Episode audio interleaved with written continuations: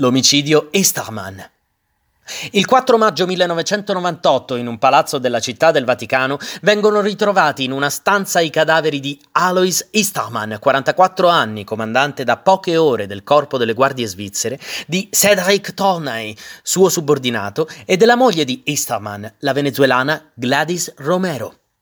I due coniugi apparentemente sono stati uccisi. Il giovane Tornay, che presenta un foro da proiettile nella parte posteriore del cranio, sembra essersi suicidato. Si attribuì la strage a un raptus del 23enne Cedric, a cui Istraman aveva rifiutato una promozione. La tesi ufficiale vaticana viene confermata sia dalle autopsie sia da un messaggio lasciato da Tornay in cui il vice caporale spiega i motivi che lo avevano spinto alla strage. Nei giorni seguenti non mancano però i dubbi e le illazioni sulla vicenda. Un quotidiano tedesco ipotizza che Easterman fosse stato una spia della Stasi. Altre voci, sempre smentite, parlano di una congiura dei nobili svizzeri.